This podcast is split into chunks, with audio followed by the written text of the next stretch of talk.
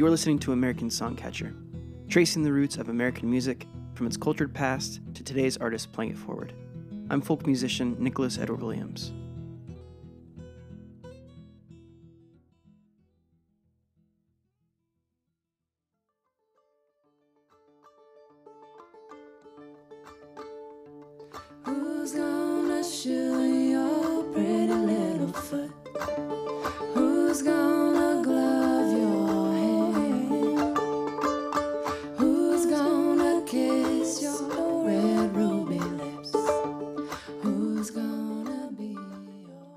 Program, I have the distinct pleasure of sharing a wonderful conversation that I had with Leah Song, one half of the world folk group Rising Appalachia.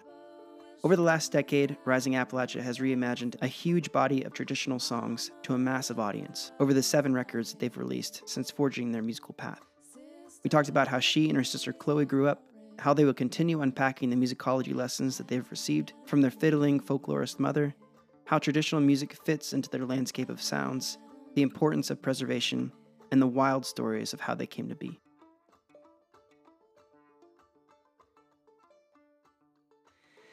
Good afternoon, Leah. How are you doing today? So lovely. Getting a little bit of Georgia spring. Thankful for that.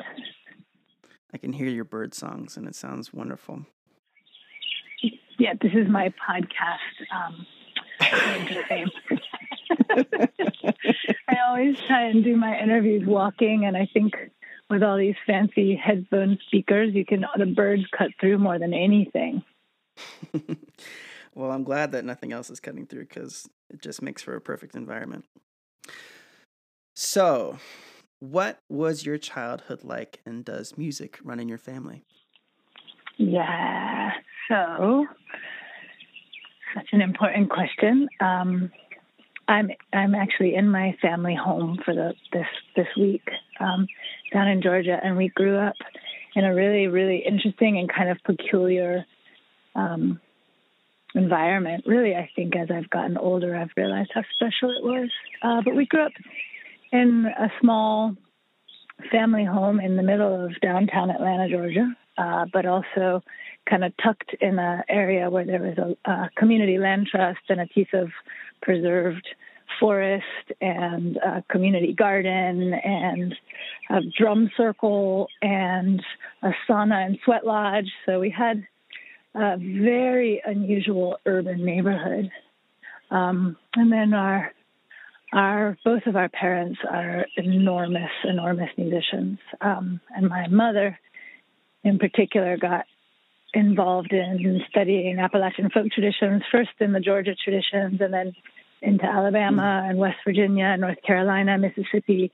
She's a, she's sort of like a um, she wouldn't call herself a musicologist, but she really is a fiddle tune collector, and uh, so we based her work was here in the city, and then we spent all of our weekends um, literally chasing fiddle tunes from the time I was probably about four years old to, to this day. She sits and plays about eight hours a day, um, and she is just an extraordinary collector of the old traditional Appalachian mountain music, and and that has branched also into some of the blues and jazz traditions, and then deep into the kind of Celtic Irish uh, song and and fiddle tune world. So we just kind of straddled a lot of worlds. yeah. Did, is your ancestry from the British Isles? Is that where she kind of did the, the traditions get passed down to her from previous generations, or did she pick it up herself? No, you know, we do have an interesting story in that realm. Um, we are primarily Scottish and Irish on both sides of our family, but my my mother got really into, I mean, we are in podcast form. It's a bit of a story. Are you ready for the Cliff Notes version? Or, I'm ready for that. uh, so she got really involved in fiddle music, like I said, when I was little, and her first draw was to um, the Celtic traditions, and she used to take us over to Ireland all the time. Uh, when we were little, she was a flight attendant, so she she would route her trips uh, to the places where there was music traditions, and um, oh my.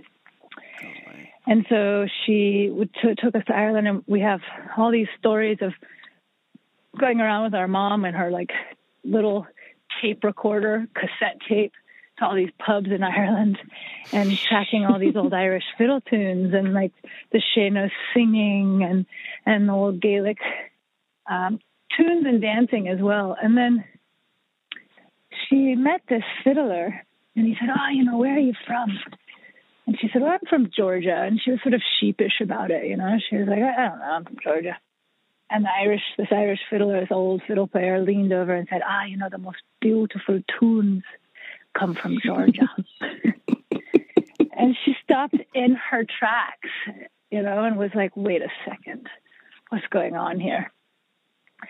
Uh, and turned back around, and that was kind of the beginning of our family's uh, like backdoor obsession with traditional Appalachian folk music. She mm-hmm. she kind of reoriented and spent the next 15 years of her musical life and obsession studying deeply all these old traditions of Appalachian folk music. And we used to say, you know, well, where are we from? What is our ancestry? And and we would get your typical answer, which was, you know, oh, we don't really know. We're a mix. We're just we're from these general areas. Maybe there's some English and some German, and we don't really know. And we used to ask her if there's any Irish in there, and she said, I don't think so.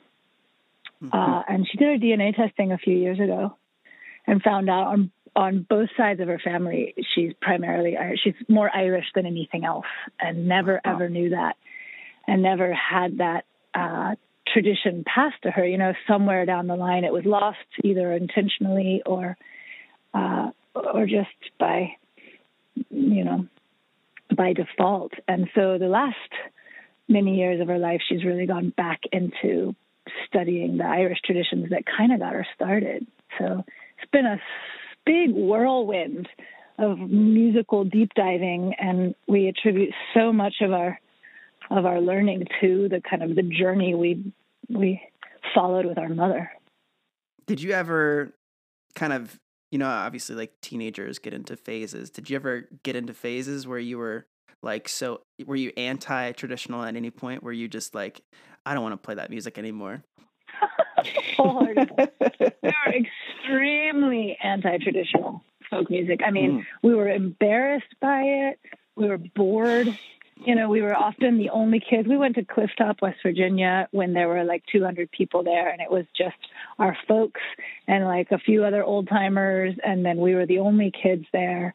You know, and Clifftop, the Clifftop camp is over 2,000 people now, and when we were going as kids, it was literally 150, 200 people. We were just bored to tears, you know, and we'd run around and catch tree frogs and just figure out what in the world we could do while all of our like weird parents were just literally woodshedding fiddle tunes for 20 hours a day, every day, you know?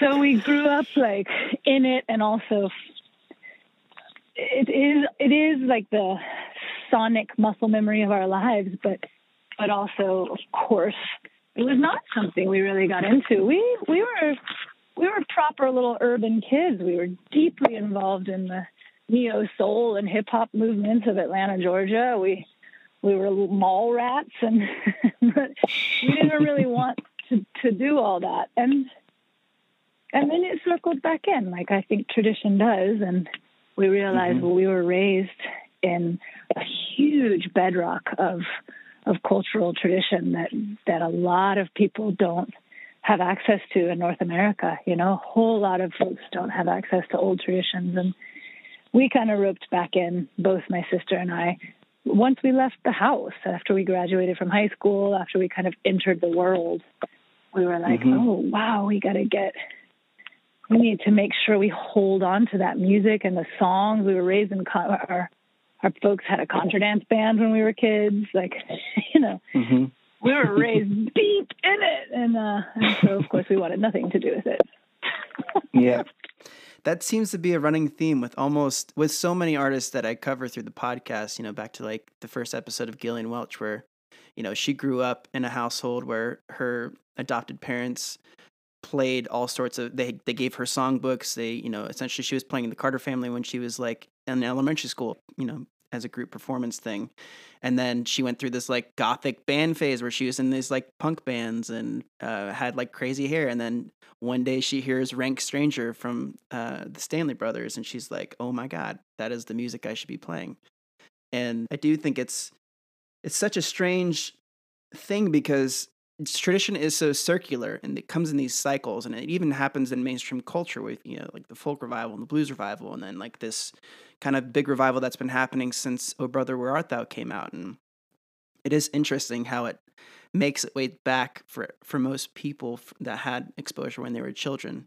I think a lot of people who find it in their own life, in their adulthood, take it on more seriously and, and even more in a more uh, obsessive and committed way because because you find it later on and you're like, oh, I was deprived of this, you know. And right. I think those of us that grew up with with folk traditions, you know, part of part of it is so in our muscle memory that we can be a bit more casual about it, which which has pros and cons, you know. But I often find mm-hmm.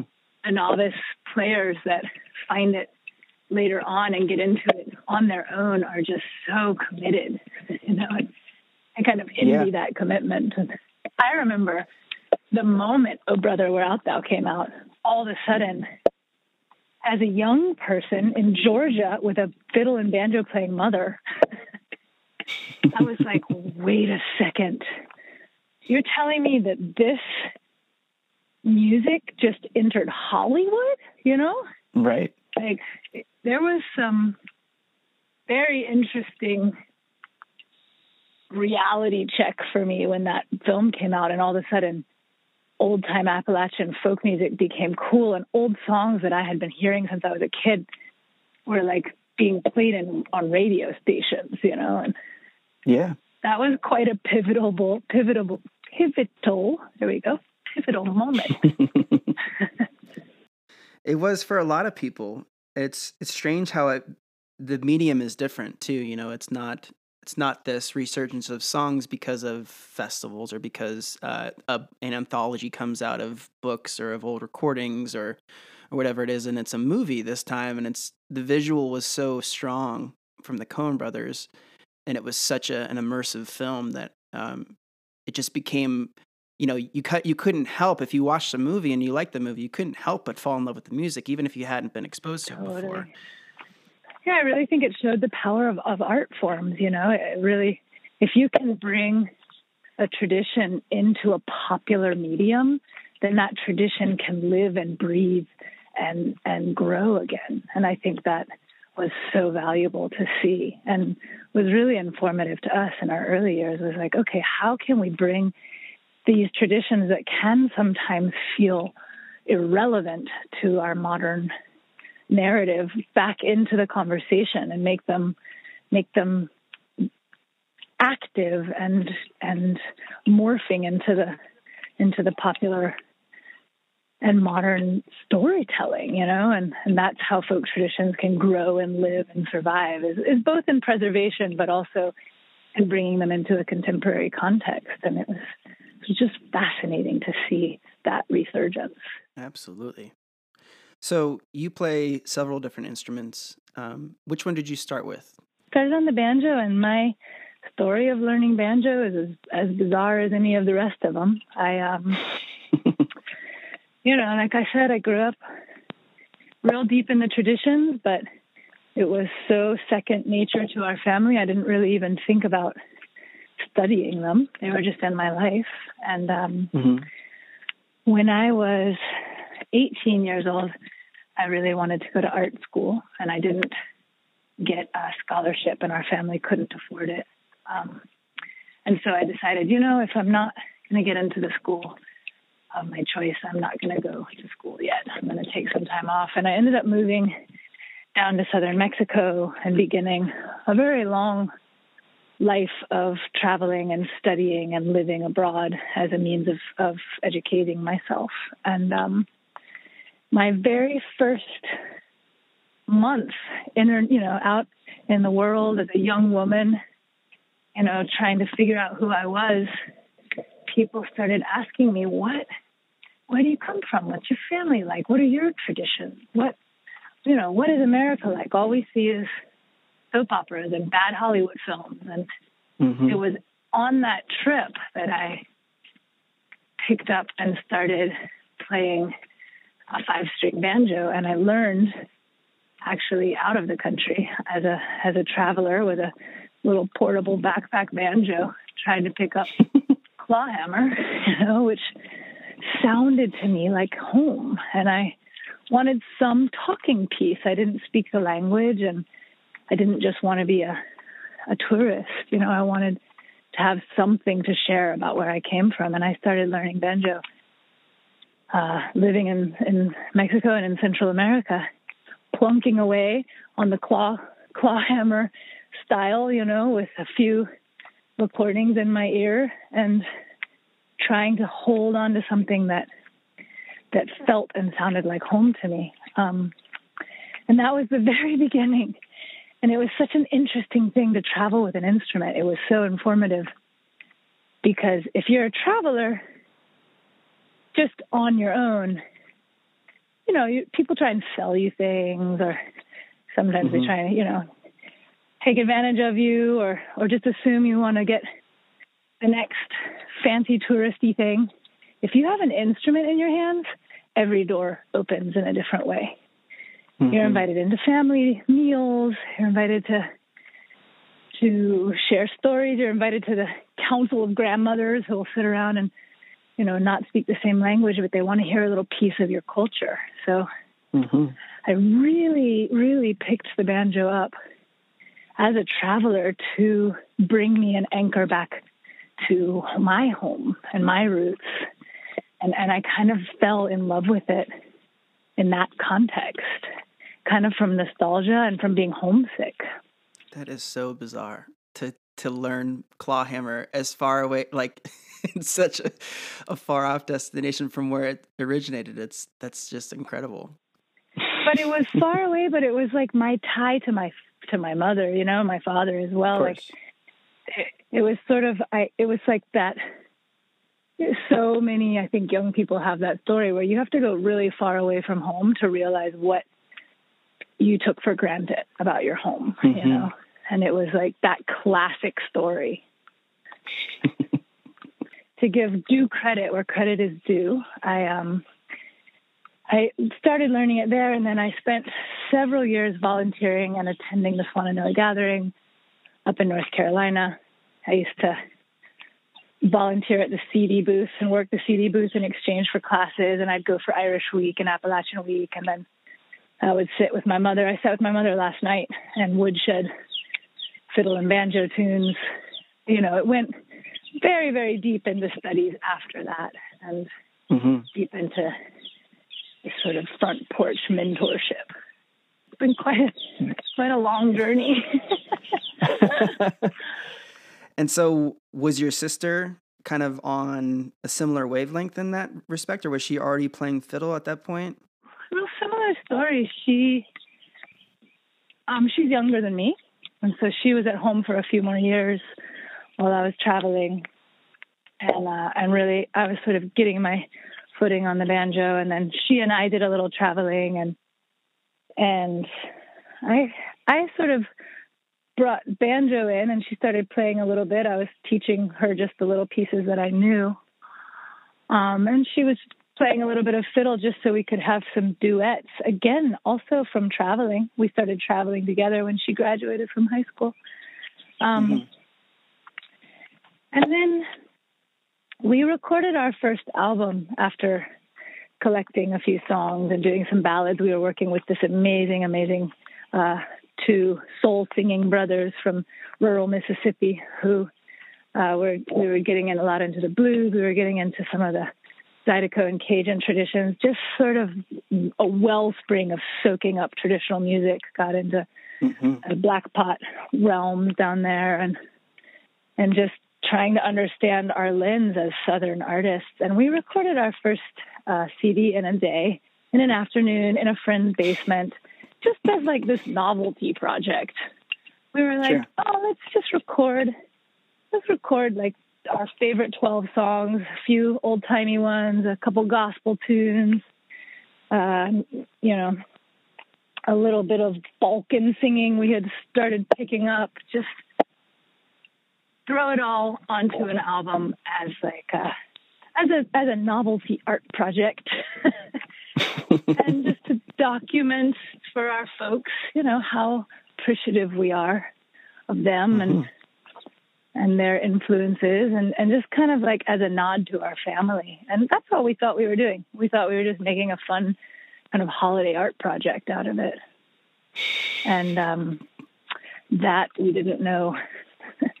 we didn't know that would launch us into a many, many year multi album, deep, deep, deep obsession with the role of the artist and the realms of traditional folklore and the many different myriads of ways of holding traditions and songwriting and it just it just opened it opened up tenfold. We still feel like we're kind of barely holding on to the reins of what that sort of small humble and unintentional uh, craft project has brought into our lives.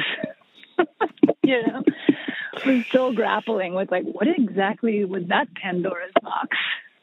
I know. That's it. All, all it takes is a little bit, you know, a little itch, and then you start scratching, and you can't stop at that point. Um, totally, totally.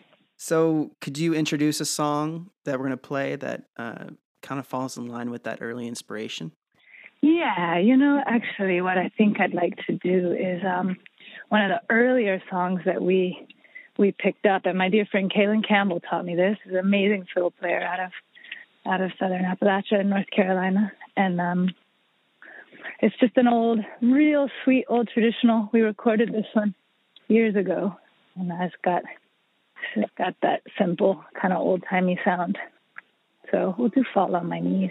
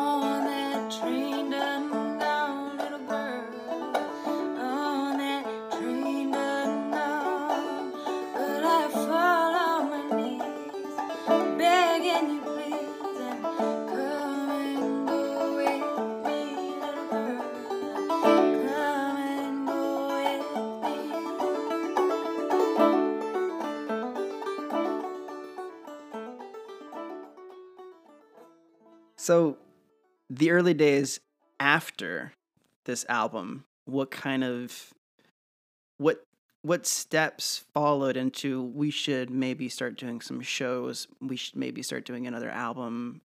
Like how did that start formulating into an idea that you could have a mission, I guess? Yeah, you know, I mean, it was a slow and almost reluctant um, project in a way. I mean, we didn't, neither one of us wanted to be touring full time. We didn't want to be doing music full time. Um, you know, we weren't really interested in the hustle that came with trying to self promote. Um, mm-hmm. But we were invited after that first uh, recording. We were invited. We met and and because our family is so deeply involved in the music, folk music community in Georgia, you know, we were at a at an, a jam session pickin' party, and we ended up singing some songs. And the professor of Irish studies from Emory University was there. Um, really, really special storyteller and Celtic scholar, and just kind of a godfather for the for the Irish and Scottish traditions. And and he said, "Girls, I'd like you to be represent the the voice of sort of the young Southern traditions in our upcoming show, which was called the Atlanta Celtic Christmas, which is sort of like mm. a fantastic kind of Southern version of Riverdance. and uh, it was at the Schwartz Center in Atlanta. It was real fancy, thousand person audience, and they brought in Alison Brown and and uh, several Quebecois fiddle players, and and uh, each year they bring in Cormac Barra from from Ireland who does a lot of harp playing, and they, they kind of brought in musicians that touched in the Celtic traditions, the Irish and Scottish and, and Quebecois traditions, and then the bluegrass traditions. And they didn't really have anybody holding um, the Appalachian traditions. And, you know, we were really beginning we were beginning I mean, it was kind of the first time we had been on a microphone and we had a thousand person audience in front of us you know and, and we were designated with the task of trying to represent a young voice of Appalachian traditions, which, you know, although we were very deeply raised in Appalachian folk traditions, uh, we were by no means scholars at all. Um, mm-hmm. And we we did that show. We did a weekend of those shows, and we met so many incredible musicians, and and you know were re-inspired to hold the, the traditions of our own lineage and lo and behold, we made probably 250 copies of our little CD, self-titled Leah and Chloe. That, mm-hmm. and we sold every one of them at that at that gathering, and we got invited to meet record producers in Nashville, and you know, it, it just sort of exploded in our faces, and we were like, "Wow, we didn't." We don't even know what we're doing. You know, like we could hardly even get our song out. We were so nervous.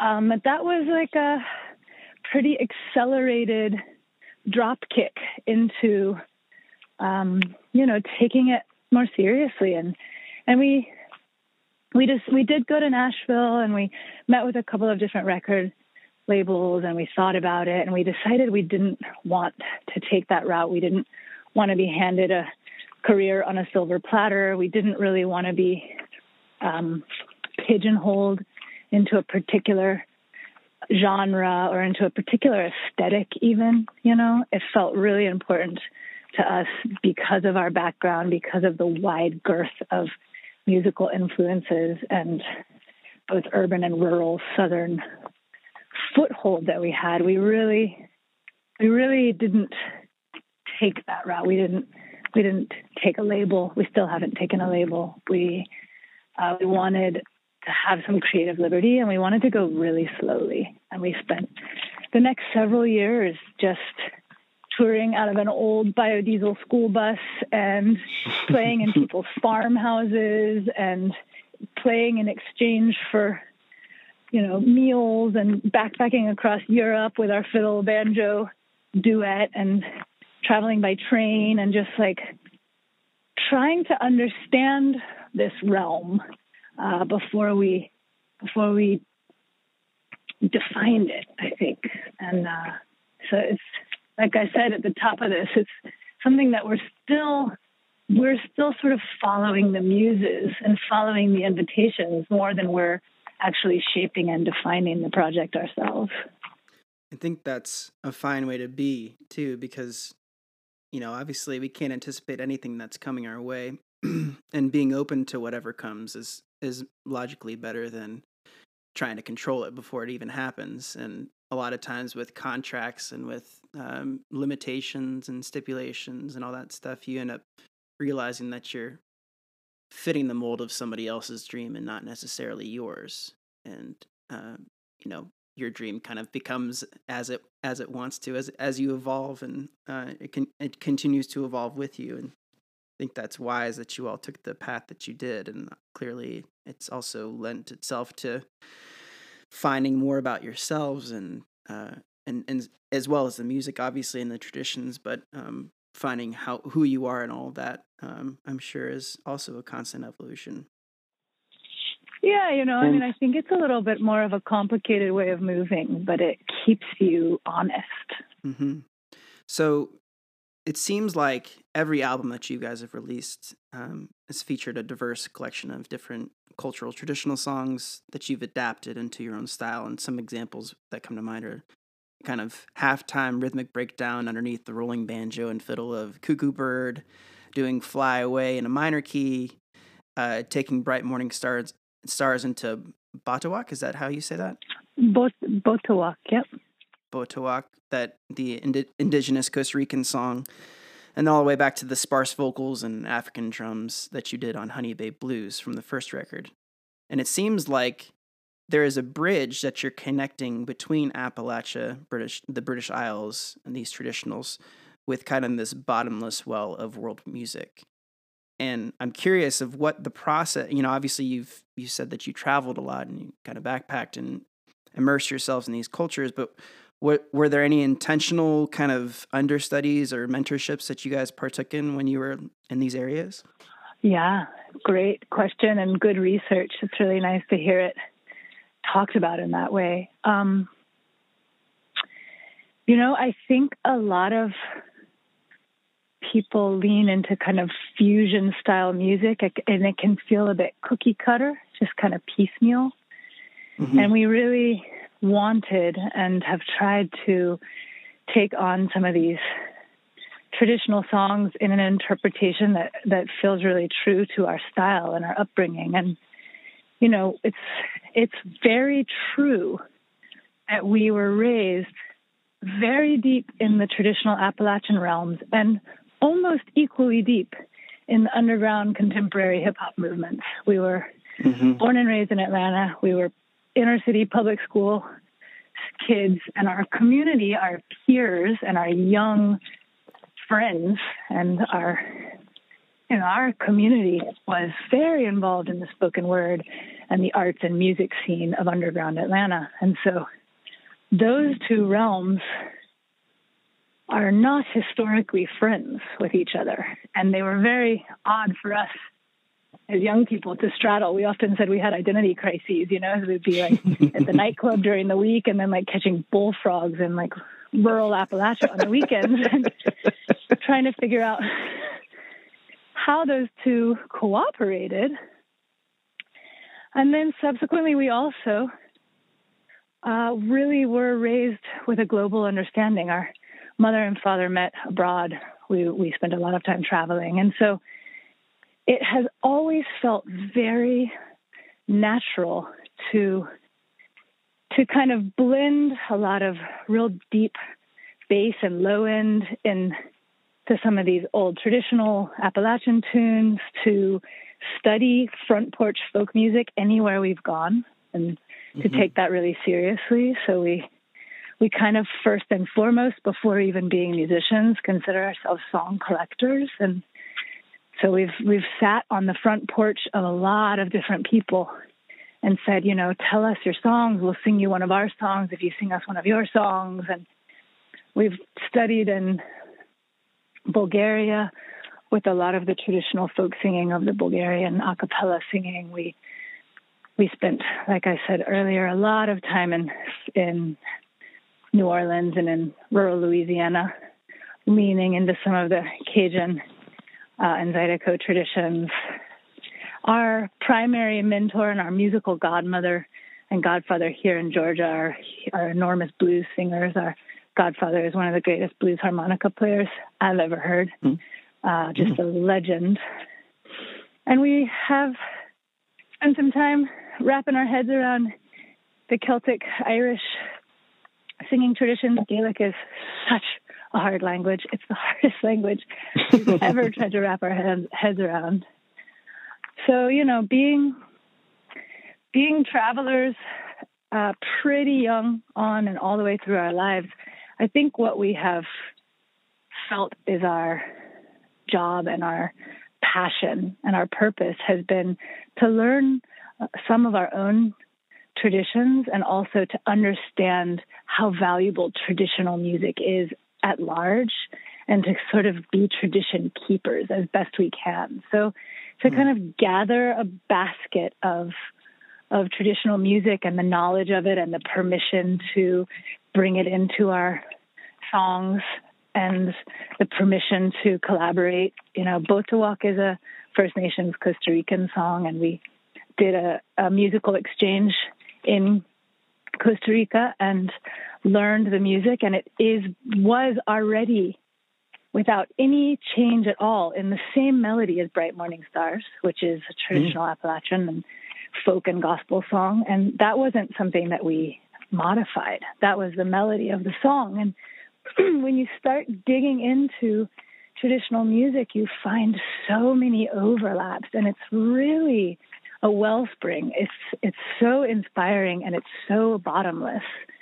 Um, mm-hmm. And I mm-hmm. think that's just been that's just it's driven us in you know in the best way to just keep being collectors and and to do good due diligence to to bring this music out into the world and find places where it where it overlaps uh, really quite naturally, while also while also giving homage to its to its old and long-standing traditional components as well. So it's it's it's driven us. You know, it's it's been such uh, inspiration for how we study. Mm-hmm. Yeah, I think that's something that's not as commonly known. The, all this overlap that's going on. You know, the songs from the British Isles were originally inspired by immigrants that came from the Middle East. So you have Middle East folk music that kind of inspired the early British ballads that we know of from the 1600s. And then, you know, uh, not understanding where the banjo comes from. I've always had this kind of running joke of like, you can't be a racist banjo player. And like, not realizing how things cross over and eh, and it's it's really the way that you all have done it is is seamless but it it paying closer attention you can tell that you've really kind of you haven't half-assed anything. You've gone into these these realms and kind of put yourself in there, and then came back out and said which pieces of, the, of these realms did it did fit with me, and kind of brought it into your own style. And it's something I've really admired about um, each of your uh, albums, especially the the evolution of the music in general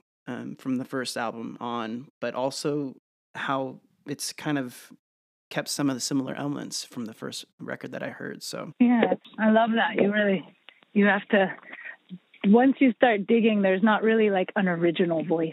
You know, our origins are extremely, extremely multifaceted, and I think it's good to know where you come from, and it's really valuable to study any of the roots that you can find access to. But then as soon as you start studying, it just goes further and further back and you realize right. what a long standing melting pot human culture is. Absolutely. I can probably do this podcast until the end of my life and not cover half of the material that is out there, you know?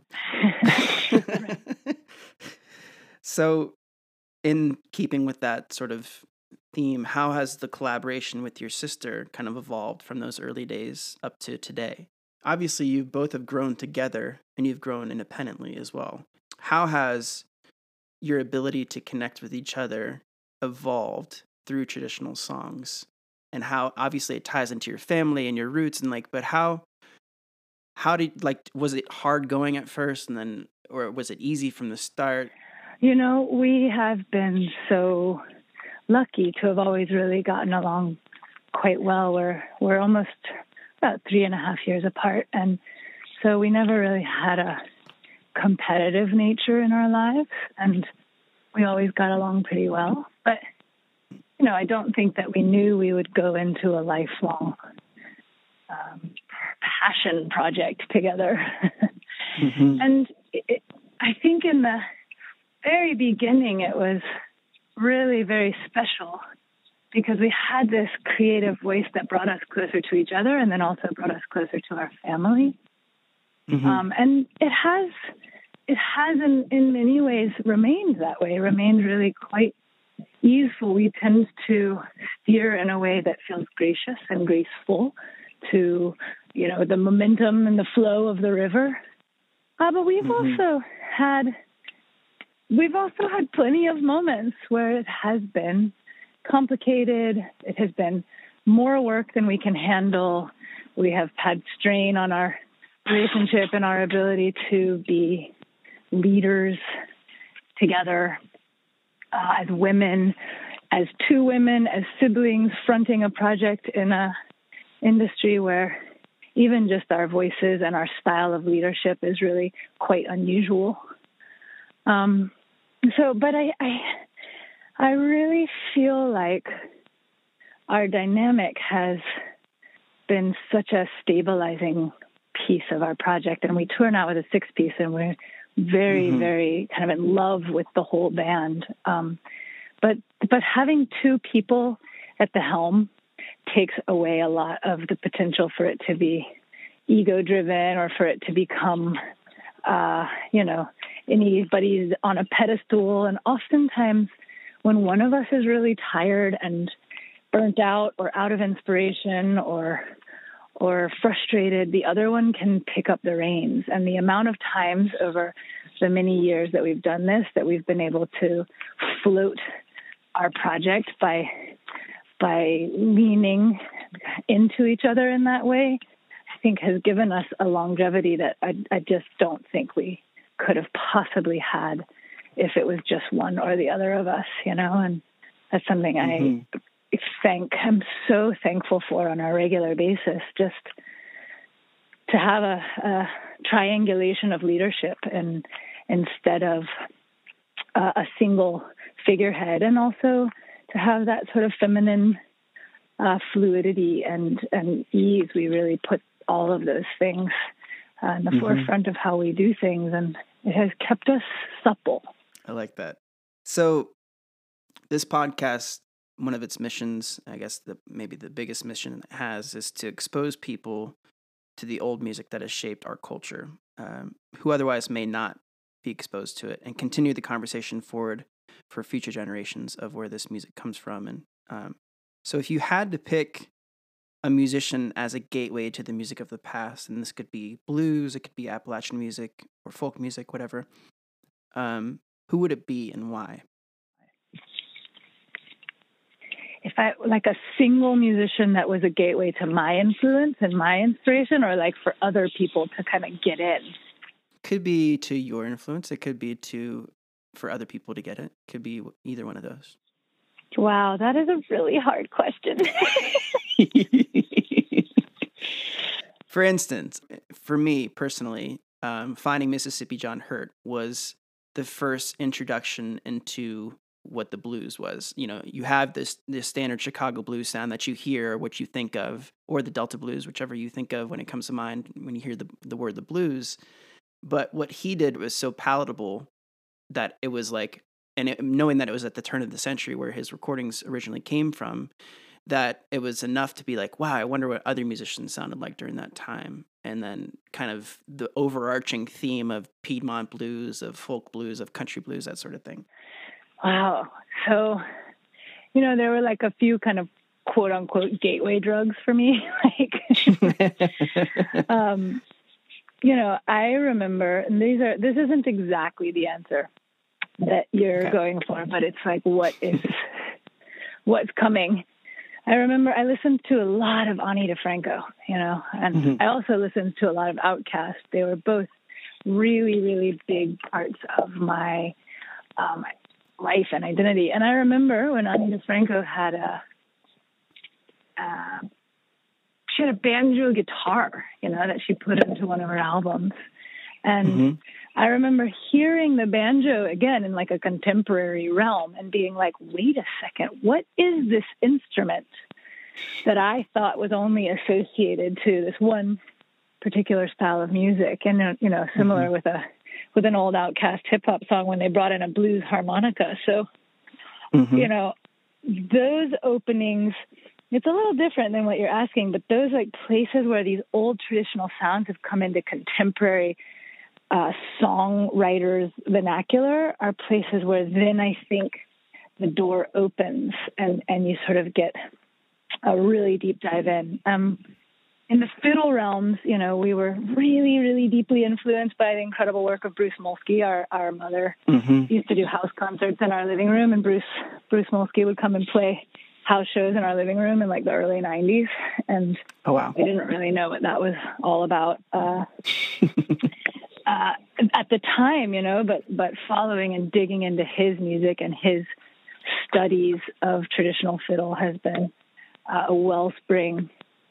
Kevin Burke, Martin Hayes, the incredible, incredible Irish traditions of Martin Hayes was probably what tipped us off into, you know, some of the deepest studies of old Irish fiddle tunes. So there have been a lot of key players uh, in our in our studies, but again, our perspective is really unusual because so much of it is familiar to us without knowing why, because of you know hundreds of thousands of hours living in a living room full of this music Right. and um, and so we're we'll spend the whole rest of our lives backtracking and being like, oh wow, our mom was actually fiddling that tune in this Mississippi style, and we we always thought it was you know. We always thought it was a, this this North Carolina style, and actually she added like a Cajun, like you know, we're going to spend our whole lives backtracking all of the sounds that are like embedded in our muscles. but We don't have the musicology language yet still to interpret. Yeah.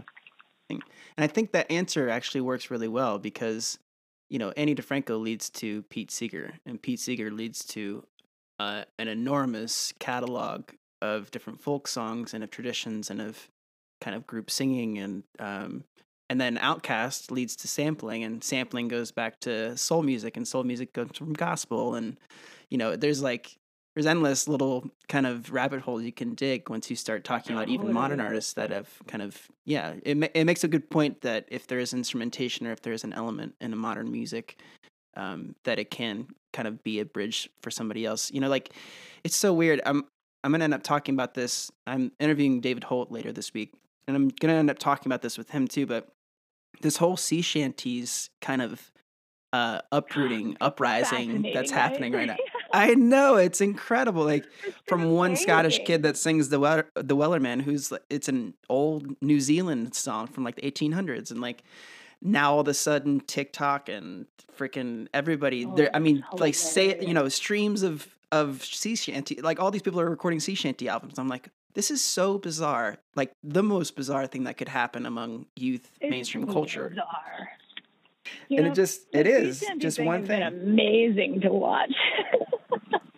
I mean, I, you know, I it makes sense when you think about melodies and you think about um, the catchiness of melodies and and how a cappella singing, of course, and like there's there there is these kind of like primal uh, elements, I guess, or something that comes out of singing certain melodies where it feels familiar, even though. If you've never heard a sea shanty before, you know, for a lot of these kids, these young kids, and you're just like, man, that is just so damn catchy. And I think that is a primal thing and not necessarily a modern thing. And maybe that's it.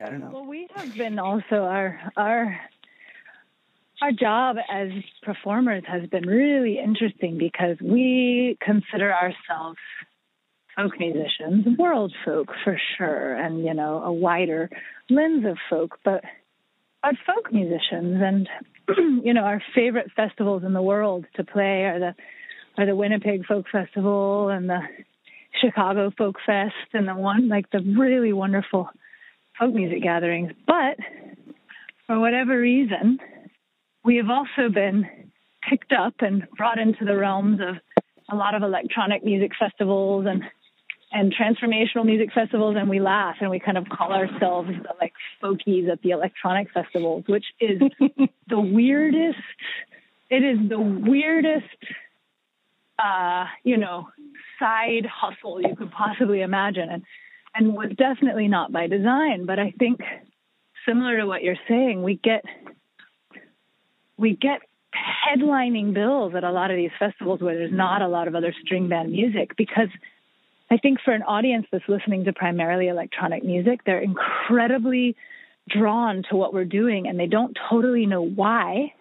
And it's mm-hmm. not exactly familiar, you know, and it's not exactly even the genre of music that a lot of these young folks find themselves listening to, but they're very drawn to kind of come to the stage and come to our shows and and sort of let their ear lean back into these old acoustic sounds. And I think it's really similar. It's like a visceral body response and maybe even like a, an, a memory and a, mm-hmm. an attunement to a traditional style of music that we all have in our ancestry, no matter what side of the world you come from. You know, we've come from from uh, cultures and communities that music and traditional music and front porch music and celebration and storytelling and grieving music mm-hmm. was a lot of the way memory was held. And so I do. I think people are hungry for it if they don't even exactly know how to identify that. And it's it's been kind of an awkward job for us because we're like, well, we would actually really love to play the folk music festivals where we can hang out with a whole bunch of other people who are geeks about all this music with us. you know, than like be the tokenized folkies at the festival where nobody even like has instruments. And but also I feel like it's it's had a lot of it's had a lot of purpose to it because we're like, well, we do. We want to see these traditions come back into a contemporary conversation and to be meaningful parts of the way communities are learning and growing and songwriting and processing and and you know holding holding on to rituals together so it's been a really really fascinating bridging that we're we're trying to do and to circle all the way back around that's how that's why those those artists came to mind you know the, the work of Ani DiFranco and OutKast who are not necessarily doing traditional music, but then you bring a little of that tradition in and it opens a lot of doors. It's so true. And I think, yeah, obviously there's the vibe of, you know, seeing the, the, presence that you have on stage obviously is a big part of what draws people in and, and kind of this the spiritual elements that are entwined with your music. And I think that draws people in too. But it is interesting too, you know, I, I do think it, it's valuable in, in any sense when a youth when the when the greater youth can kind of learn even though yeah like you said they may not understand that they're actually listening to a traditional they might think that you wrote the cuckoo song who knows but totally.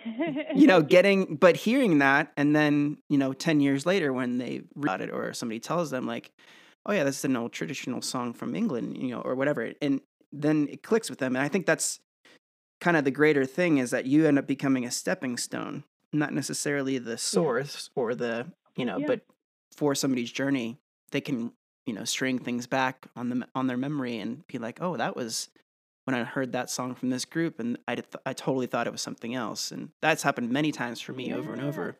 Totally. Um and you know people like Billy Strings who are out there, um, and it's a similar thing with him where there is this kind of like the jam band uh, audience and the and the hippie kind of redneck audience and like the it, there's a huge mishmash of people that can but he's playing a lot of traditional songs and and kind of rejuvenating the traditional bluegrass spirit but also experimenting on that on a whole different level than most people ever have and yeah it is there's a benefit of having a hybrid and i think anytime that the youth can kind of be strung along and and be exposed to it hopefully later on life they'll uncover that it's tradition and then they can keep talking about it.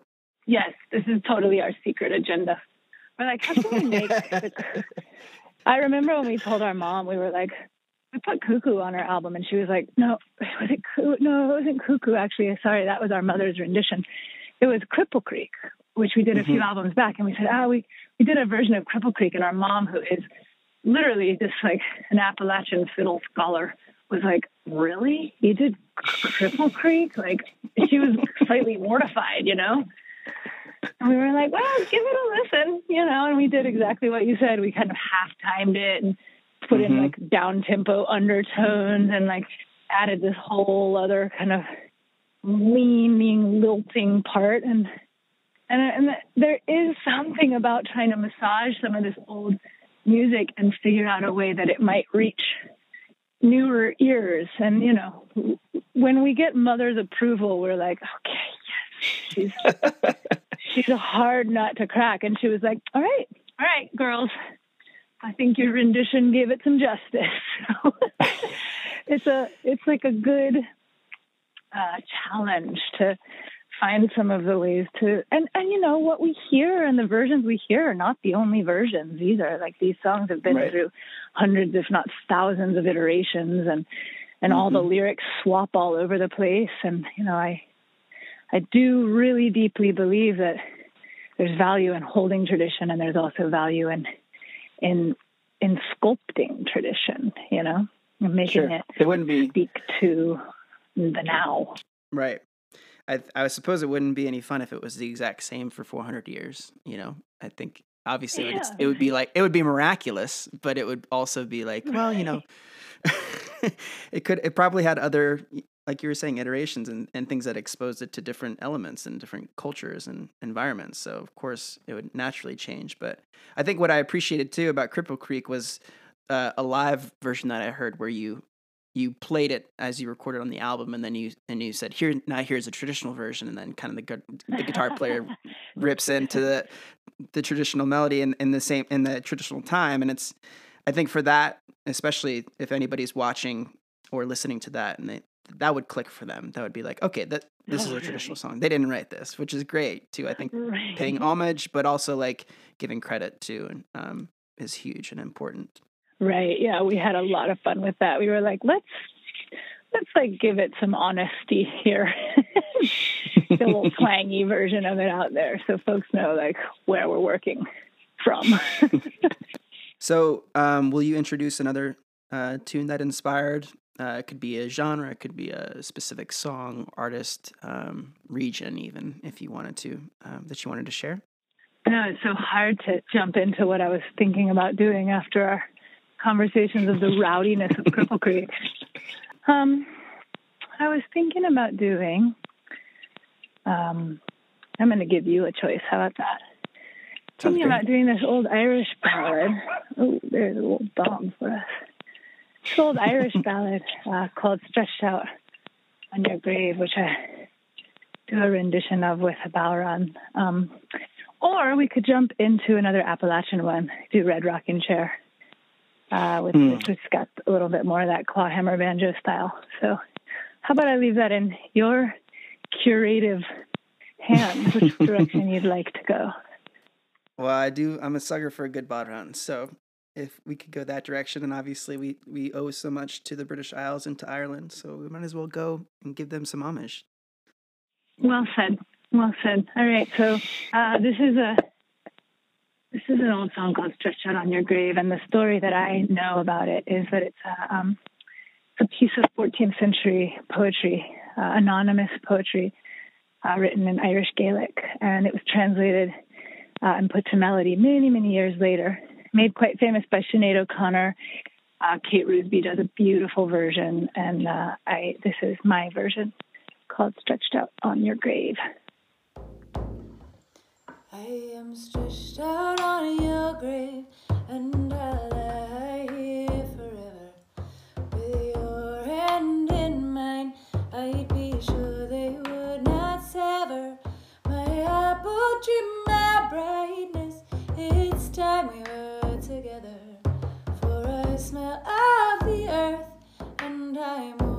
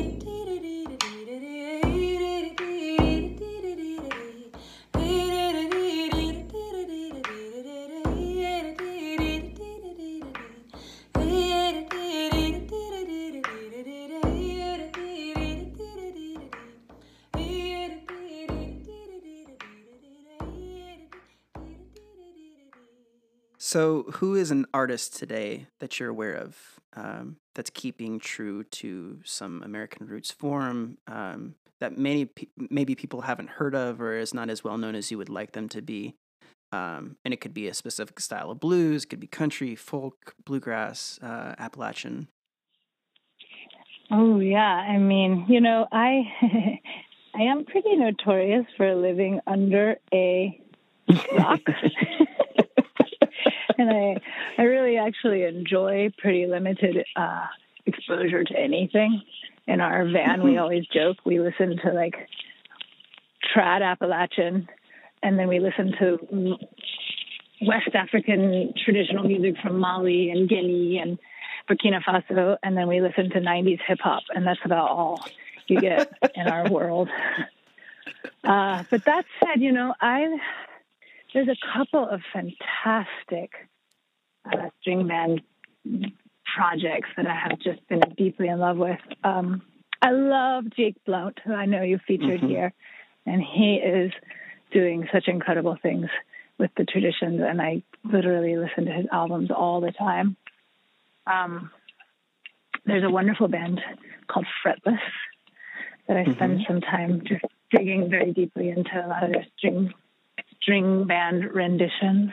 Um, I'm very partial to our band members, and everybody's got side projects, and uh, our our our drummer and our ngoni player are doing a lot of deep diving into kind of restoring and bringing back some of the traditions out of Burkina Faso, which is his home base, and uh, they met over there in West Africa, and so they have a project called Biko and Aruna, the Aruna and Mhm. Biko project, and they're they're doing a lot of cool storytelling there. Um, gosh, there's probably so so so so so many more um, that I don't know about. I'm always trying to collect more music and and be a bit more in the forefront of all of the rad small front porch projects that are happening, all the song catchers. So Yes. I, I'll be listening even more to the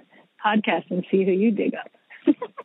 Uh, you will find somebody in every episode. Usually, yeah, I cover trad- a traditional song, and then I kind of go on a timeline until somebody um, recent is upholding tradition. So each episode, there's at least one person, and then obviously the mentions of other folks. Um, but that is a lovely answer. I love that you also spread it out across the world, which is a as I hoped you would. Yeah.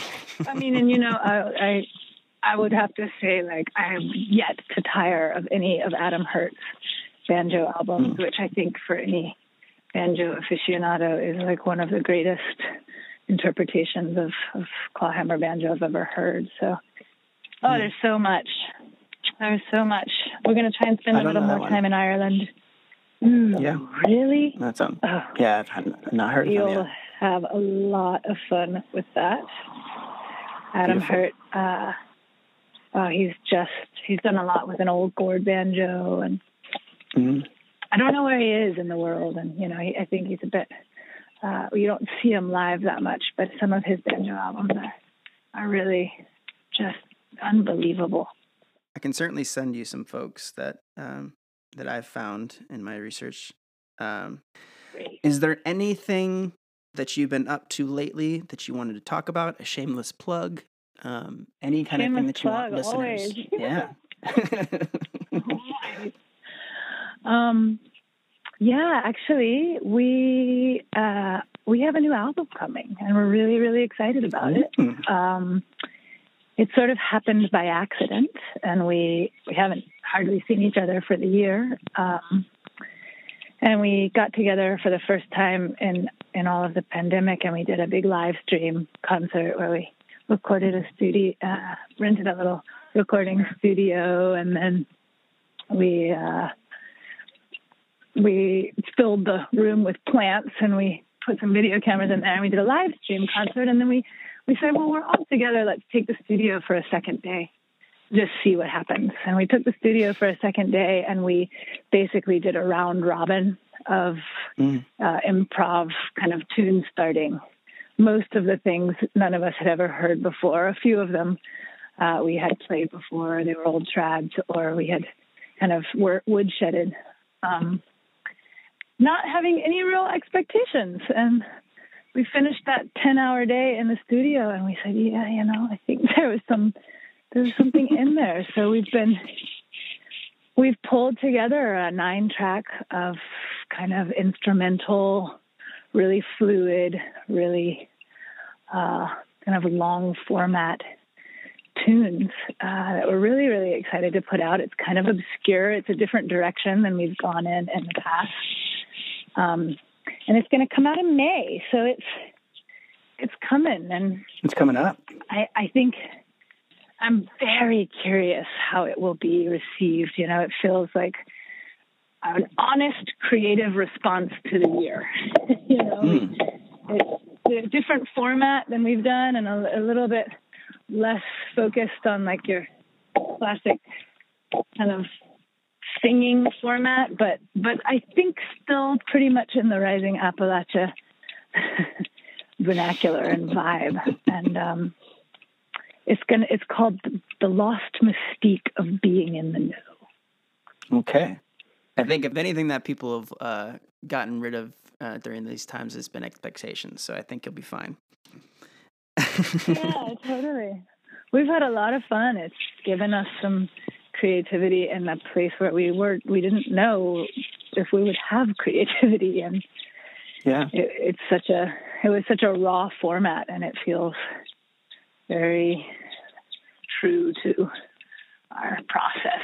So that's Well, coming and we we have a Patreon which we've released this year, which was a little bit awkward getting started. We don't we don't really enjoy self promotion all that much, and it feels kind of obscure to to create in that way. But we try and dump a lot of of our creative material in there, and half finished songs and pieces of poetry and journal articles that we love, and so that's always cooking if, if folks want to get involved and support from there. And otherwise, we're just sitting pretty like the rest of us, hoping that we'll get we'll be able to get back out there again and make music in the flesh. It's going to Yes. be so exciting. Absolutely. Um, and a question that I like to enter interviews with um, is there a message that you want to send out regarding all the deep changes that are going on in the world? And this does not need to tie into music, but just a general kind of message um, that you would like to put out in the world. Hmm. Yeah, you know, I mean, I think in all of the existential crisis and tragedy and hardship and heartbreak of this year, I, I think the the silver lining has been that everyone has really learned how to fine tune their inner landscape and how to stay a little bit Hmm. more still and stay a little bit more centered and focused and in their gardens and in their families and, and also just in their own inner landscape. And I think that that's actually going to give us the tools as a as a culture, as a global culture, to have a lot more um, longevity and sort of long haul ability to deal with whatever is coming. And I I think that's been uh, that's been the gift of these times has been just that we've had to push way past anxiety and into a patience and uh, stillness that I pretty much think nobody had any idea they were capable of. And as things open back up, I hope that that part we're each able to hold on to and keep as our keep in our toolkit. You know, I think that that's going to give us a lot of a lot of strength to to survive and adapt and grow and change and witness and evolve in, in this crazy world that we've been born into. So that's my that's my mantra on on the days that I can hone it in for myself. I agree, and I'm going to meditate on that mantra today. Well, I really, really, really appreciate you taking time out of your day to talk with me about all this stuff. And I feel like we could talk for days and days about this stuff. And I would love to talk with you more down the line and um, obviously keep in touch as things open up and progress. And um, but I just really wanted to thank you uh, from bottom of my heart for taking your time today. Yeah, likewise. Thanks for such a beautiful sculpted conversation. It's a really fun format to sort of make sense out of all of this stuff in conversation. So I love a good conversation. Thanks for your research and your thoughtful questions and and some bird song from one end of Georgia to the other. all right. Take care. Yeah, you too.